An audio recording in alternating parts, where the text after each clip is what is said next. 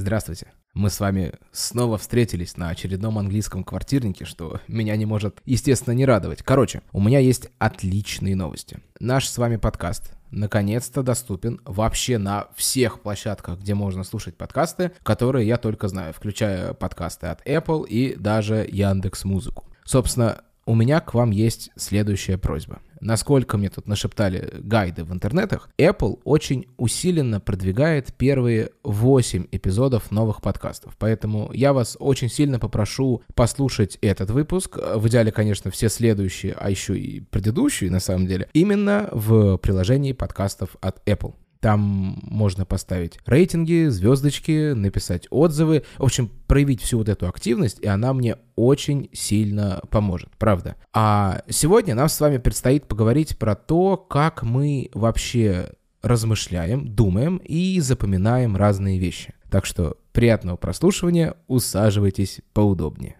Вот какая штука.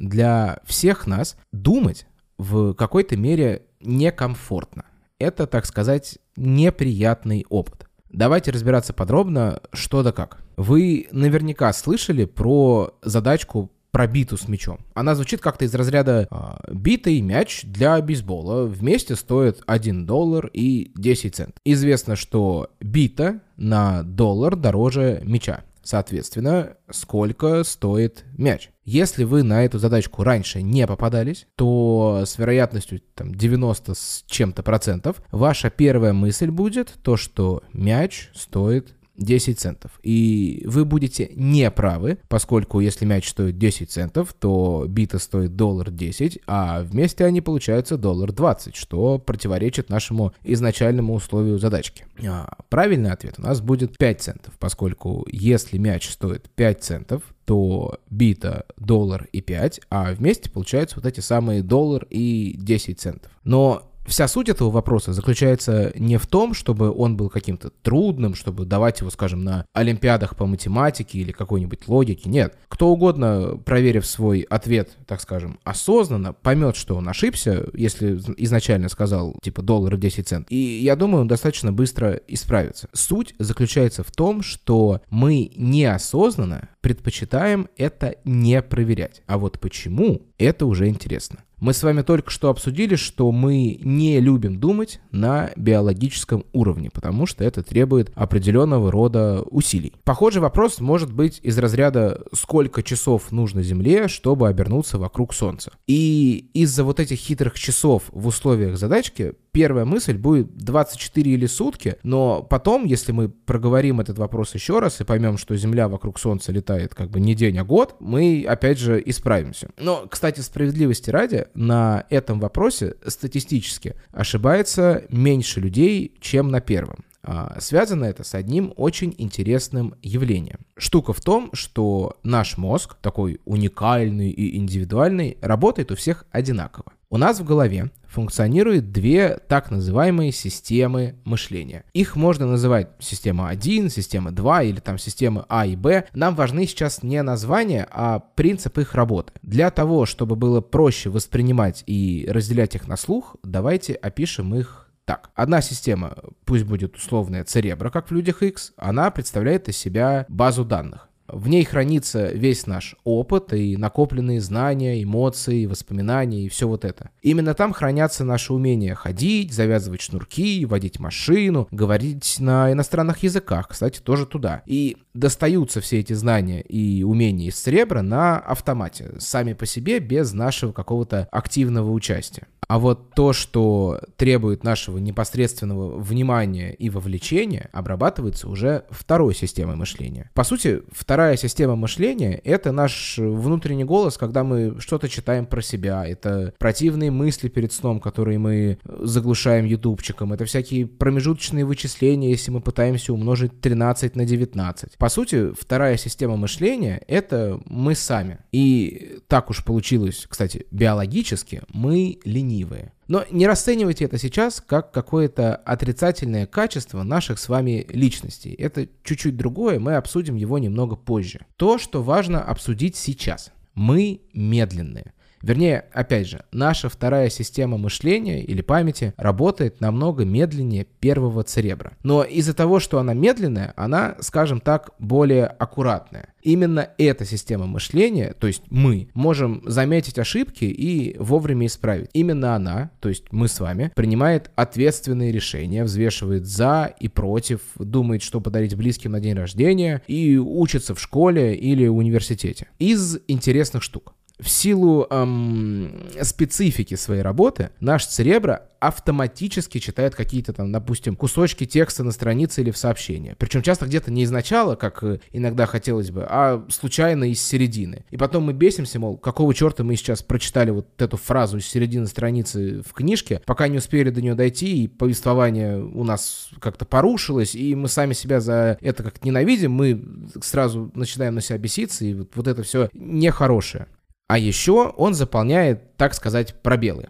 Из примера, опять же, вы наверняка видели в интернете всякие посты из серии «Прочитай вот этот текст, а потом взгляни на то, что ты тут вообще прочитал». И там оказывается, что все слова написаны там либо с пропущенными буквами, либо с перемешанными, а мы все равно поняли, что мы прочитали. По такому же принципу мы различаем плюс-минус одинаковые закорючки вместо букв в наших почерках, когда условные буквы И, Н и П мы пишем фактически одинаково, но при этом распознаем пипетки, шиншиллы и слово «слышишь». И туда же можно вспомнить вспомнить все вот эти некомфортные картинки, где изображена куча предметов, но каким-то образом искаженных так, что на первый взгляд кажется, что примерно понятно, что изображено, а потом, когда глаз пытается разглядеть что-то конкретное, у него не получается, и возникает вот это вот бешеное чувство дискомфорта. А возникает оно именно из-за того, что пока мы смотрим на эту картинку, сначала пытаемся обработать эту визуальную инфу через церебро. У него это, соответственно, делать не получается. Он кидает ее уже нам на проверку, и так каждый раз, когда мы смотрим на разные предметы на этой самой картинке. И именно вот это вот частое перекидывание ответственности между нашими системами мышления и вызывает тот самый дискомфорт. Вот что интересно. Наши системы мышления не знают друг о друге. То есть, пока мы соображаем, мы не можем отправить запрос в нашу же базу данных, чтобы оттуда выцепить какую-нибудь удобненько, быстренько информацию. У нас нет на это прав. А когда мы делаем какие-то быстрые предположения, как в том же примере с ценой биты и меча, мы не различаем. Мы сами подумали и посчитали, что к чему. Или это нам из церебра пришел вот этот быстренький ответ, и мы его приняли за истину и решили им воспользоваться.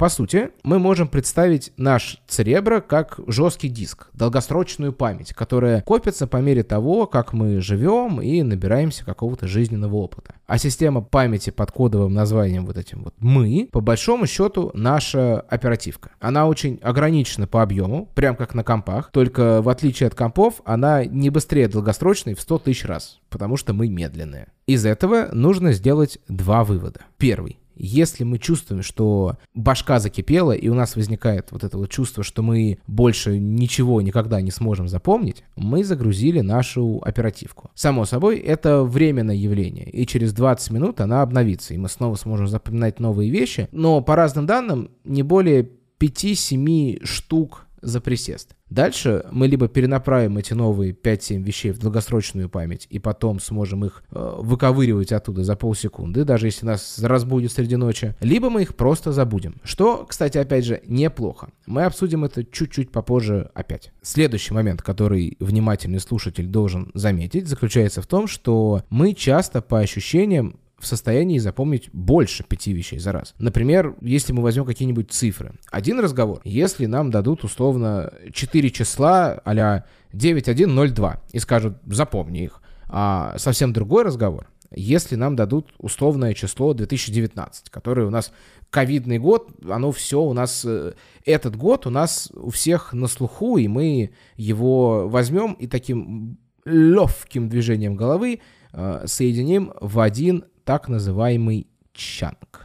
Вот про эти чанки мы сейчас с вами будем долго и упорно разговаривать. Чанк в переводе на русский это такой большой кусок. В конкретном вот этом прикладном нашем примере это получается какой-то большой кусок информации, связанных между собой э, фактов в какую-то вот одну область, э, я не знаю, как это обозначить, э, в одну область мышления. Для нас нет большой разницы в запоминании чанков или каких-то отдельных обособленных вещей. И этим пользуются все продвинутые преподы, допустим, иностранных языков, дающих новые слова для изучения в контексте, вернее, какими-то, знаете, готовыми фразами, которые зачастую используются в языке вместе, а там at the end of the day, by the way, там, close the door и же с ним. Это, кстати, основа лексического подхода к преподаванию английского. Но Главная мысля тут чуть-чуть не про лексический подход в английском, а кое-что более глобальное. Давайте еще раз повторим. Наша вторая система памяти, которая мы сами, занимается тем, что каким-то образом активно работает с новыми вещами, а в идеале чанками информации. И чем больше эти самые чанки, тем большим количеством информации мы можем единовременно каким-то образом манипулировать. То есть, в общем-то, ее преобразовывать. И, собственно, обучение в самом глобальном его понятии представляет из себя банальное увеличение количества инфы, которая лежит в наших чанках в голове, и, соответственно, направление этой инфы в долгосрочную память, то есть в церебро. Именно этот процесс по-разному используют очень умные люди, которые занимаются образованием. Суть любой методики обучения, любому знанию заключается в том, что препод или профессор или ученый или кто угодно еще дающий новую информацию своей аудитории старается дать новый материал как дополнение к уже известным его слушателям концептам, чтобы они произвели с этими новыми пятью штуками, которые услышали, какие-то манипуляции, и чтобы их изначальный чанг знаний про какой-то объект, собственно, в конечном счете увеличился. Если вот эта умственная работа происходит успешно, мы узнаем что-то новое. И, соответственно, вот это что-то новое потом откладывается в памяти. Если умственная работа, то есть какие-то вот эти манипуляции с новыми вещами не получились по любой причине, то новая вещь забудется. Забыться же эта новая вещь, опять же, глобально, может по двум причинам. Либо не очень понятно, либо не очень интересно. Давайте это расшифруем. Нам что-то может быть непонятно, если мы не можем провести, так скажем, прямую связь между нашим имеющимся знанием и вот этой вот новой деталькой. Это происходит либо потому, что наш имеющийся чанг недостаточно большой для этой новой инфы, либо инфа не совсем подходящим образом сформулирована. Это знаете, как в пазле пытается воткнуть кусочек не в свои пазы, так, через силу, условно, подпиливая хвостики, чтобы хоть как-нибудь влезло. И в итоге получится, что этот новый кусок картинки у нас будет либо болтаться, либо очень туго влезать. А учитывая то, что нам его туда-сюда постоянно нужно вытаскивать, сами понимаете, что это не будет работать хорошо. А если нам что-то новое не интересно, то в силу природы нашей лени мы просто не приложим силы, чтобы эти новые связи каким-то образом зафиксировать. И результат будет ровно такой же в конечном счете. В общем, именно этот концепт все мыслители, по-разному перекладывают э, в самых разных теориях. Кто-то говорит, что мы учимся чему-то новому в момент, когда понимаем это что-то новое. Кто-то двигает идеи всякого там позитивного настроя во время обучения, потому что стресс напрямую влияет на нашу способность там запоминать и обрабатывать новое. И, короче, вот вокруг одной э, идеи появляются десятки прикладных теорий с какими-то конкретными приемами, примерами, которые призваны облегчить жизнь обучающихся.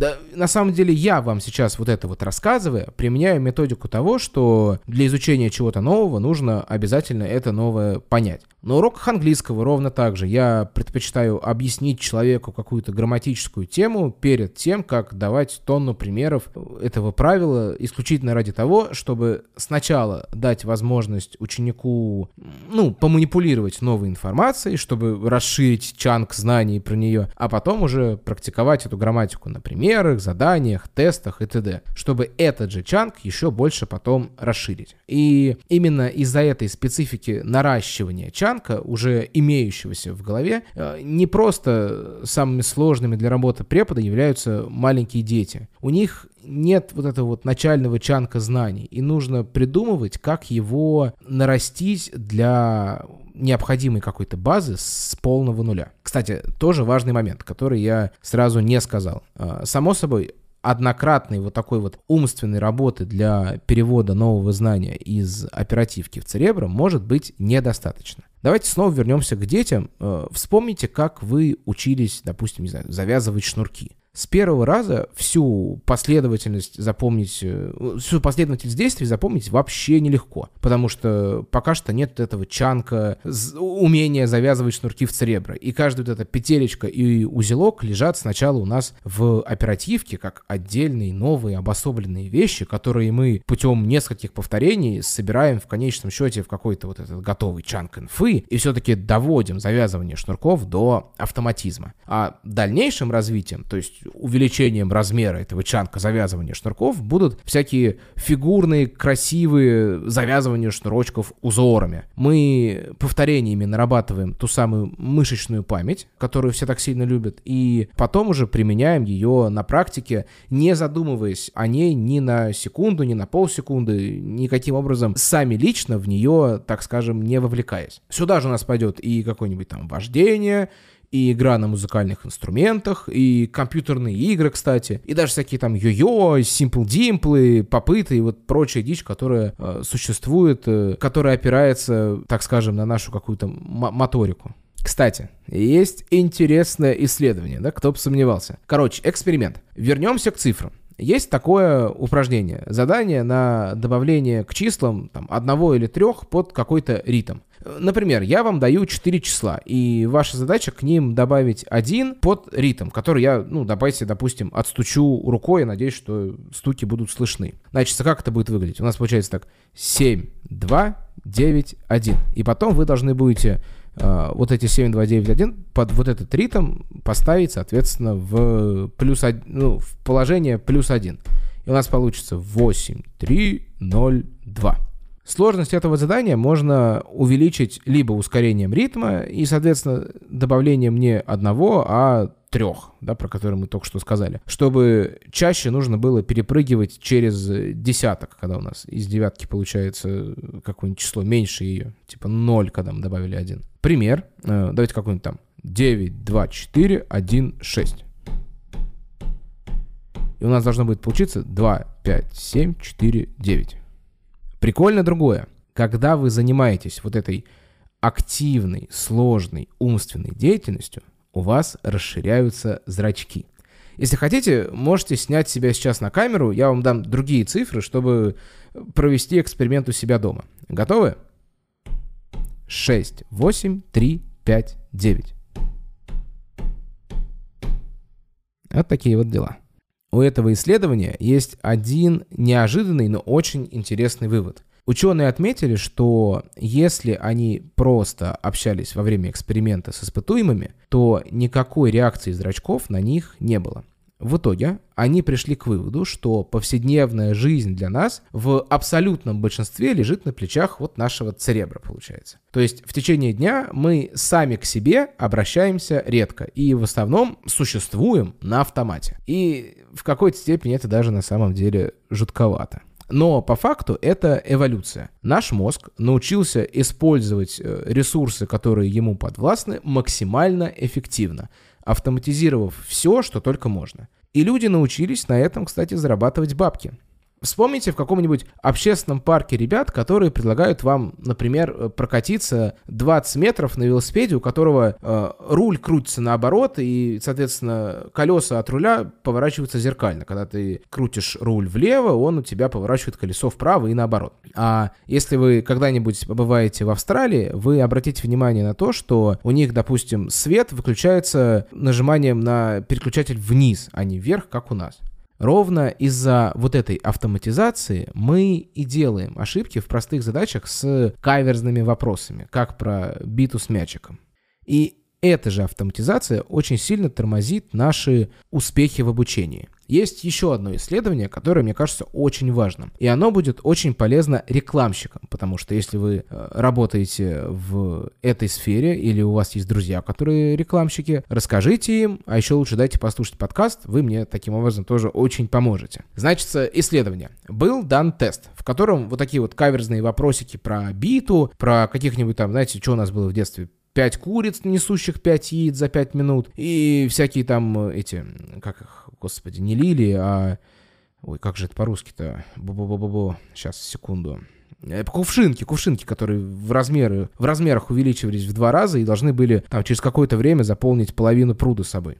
Суть исследования следующая. Если он был напечатан на хорошей бумаге, хорошим, контрастным, читаемым шрифтом, то люди ошибались в нем в 85% случаев. А если этот же тест был накалякан как курица лапой, соответственно, на каком-нибудь там обрывке газеты, может быть, там от руки каким-нибудь еле пишущим карандашом, то процент ошибок был уже 35. Получается, что как только Церебро на автомате не мог вот быстро прочитать вопрос и дать какой-то быстрый автоматический ответ, он передавал, так скажем, борозды правления целиком и полностью нам. И мы уже вдумчиво и аккуратно решали его правильно. Причем же тут тогда рекламщики. Насколько я понимаю, суть индустрии сейчас заключается в том, что все посылы, которые реклама вам показывает, должны быть считаны моментально на автомате. Из-за этого у современного человека случилась слепота к рекламе, про которую тоже все рекламщики знают.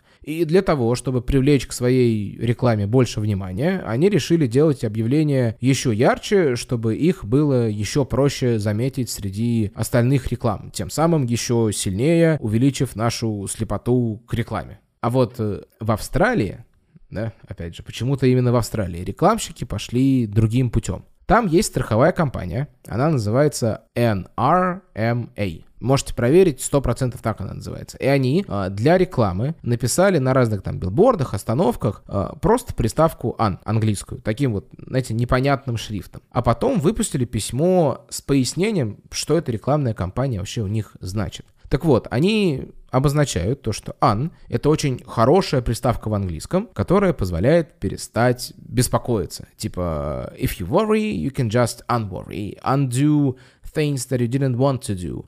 If you're in a hustle, you can just unhustle. If you feel stress, you can just unstress. И все такое. Соответственно, они привлекли к себе интерес, э, пойдя против нашего с вами церебра и, соответственно, нашей природе, природы, и вроде бы нормально так на самом деле преуспели. Круто? Круто.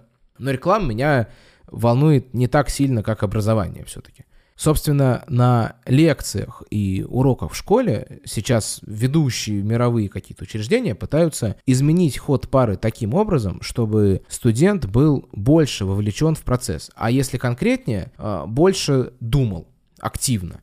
Ведь лекцию, да, будучи весьма скучным времяпрепровождением, очень просто вырезать из своего внимания и заниматься какими-то своими делами. А если вы постоянно вовлечены в процесс через какие-то вопросы в аудиторию, всякие там модные воркшопы, нетворкинги и прочие веселые штуки, которые заставляют вас быть активным во время образования, вы сами работаете больше, автоматизм где-то там спит, потому что ну, он не может вывозить вот эту информацию сам. Ему нет у него опыта, чтобы это вывозить. И в итоге, после такого вот активного дня в школе или университете, вы уносите домой больше знаний. Именно поэтому я всегда рекомендую либо учиться самому, либо с репетитором раз на раз или в какой-нибудь маленькой группе, чтобы не было а, вот этого формата лекции. И обязательно искать учителя, который вас будет вечно трясти, заставляя что-то активно делать. Потому что мы с вами ленивые, потому что мы привыкли отключаться, как так скажем, осознанно и жить просто по церебро. Мы любим делать знакомые вещи, потому что мы в них хороши. И мы не тратим ресурсы, когда их, э, собственно, выполняем. Но если мы хотим научиться чему-то новому, мы должны обязательно от этого отказаться. Музыкантам, например, нужно перестать играть какие-нибудь знакомые мелодии, чтобы наращивать свой скилл. Водителям в городе нужно выключать навигатор, чтобы начать в этом городе ориентироваться. Нам с вами нужно перестать смотреть и слушать якобы умные видео и подкасты, которые на первый взгляд объясняют легко какой-то несложный концепт, после которых мы не узнаем ничего нового. Наша главная задача, получается, выходить, в общем-то, из зоны комфорта, да, потому что думать-то некомфортно. Так что получается, что всякие диванные бизнес-тренеры хоть в чем-то, но были правы в свое время, да. Фантастика. Что ж, Давайте, наверное, на этом сегодня закруглимся. Большое спасибо, что послушали очередной выпуск нашего с вами квартирника. Скоро услышимся. Ура, товарищи!